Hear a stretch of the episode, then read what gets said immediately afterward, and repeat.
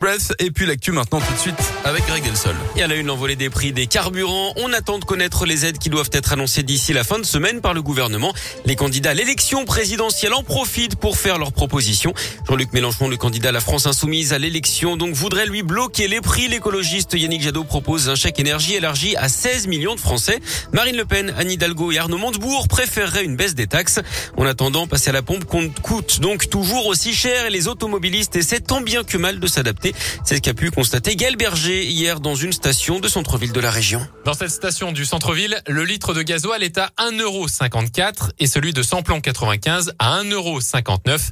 Vivien est venu faire le plein pour son véhicule diesel, les yeux rivés sur la pompe devant le compteur qui tourne beaucoup trop vite. Je vais pas faire le plein du coup. Hein. Là, je m'arrête à 50 euros. On espère que dans quelques jours, avec un peu de chance, il y ait quelques centimes en moins. Il utilise déjà sa voiture au minimum. Impossible donc pour lui de réduire sa consommation. J'habite en ville, je l'utilise pas, donc ça ne ça rien changé. C'est juste que ça coûte plus cher pour aller au travail et pour euh, les moments on n'a pas le choix. Quoi. Comme Vivien, Ghislaine a l'habitude de comparer les prix dans les différentes stations du quartier. Un 59, là-bas elle a un 67. Je fais attention à ça. Et jamais j'en mettrai sur l'autoroute par exemple. Et elle n'attend rien des annonces du gouvernement en se disant qu'elle n'y aura de toute façon pas droit en tant que retraité. Les prix des carburants augmentent régulièrement depuis 18 mois et ça devrait encore durer plusieurs semaines.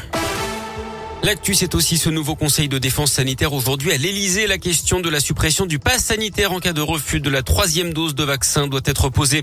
Un appel à témoins lancé après l'altercation filmée dans un tram T2 à Lyon. Les faits s'étaient produits peu avant minuit dans la nuit de vendredi à samedi dernier, route de Vienne dans le 8e arrondissement. Les policiers tentent de retrouver la victime ou toute personne susceptible d'apporter son témoignage sur la bagarre.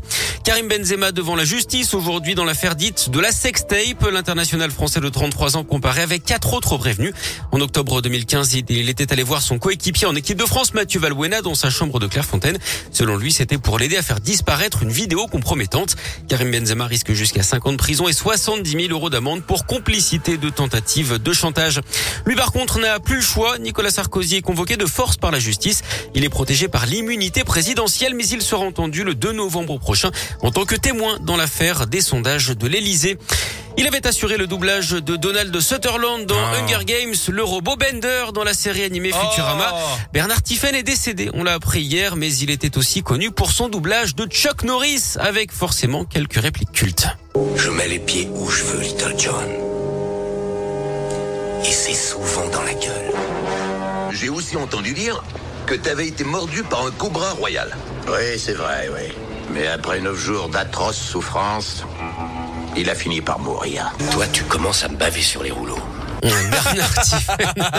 Tiens qu'elle vous plairait celle-là. Elle est incroyable. Bernard Tiffen qui avait également fait carrière au théâtre. Hein. Il avait 83 ans.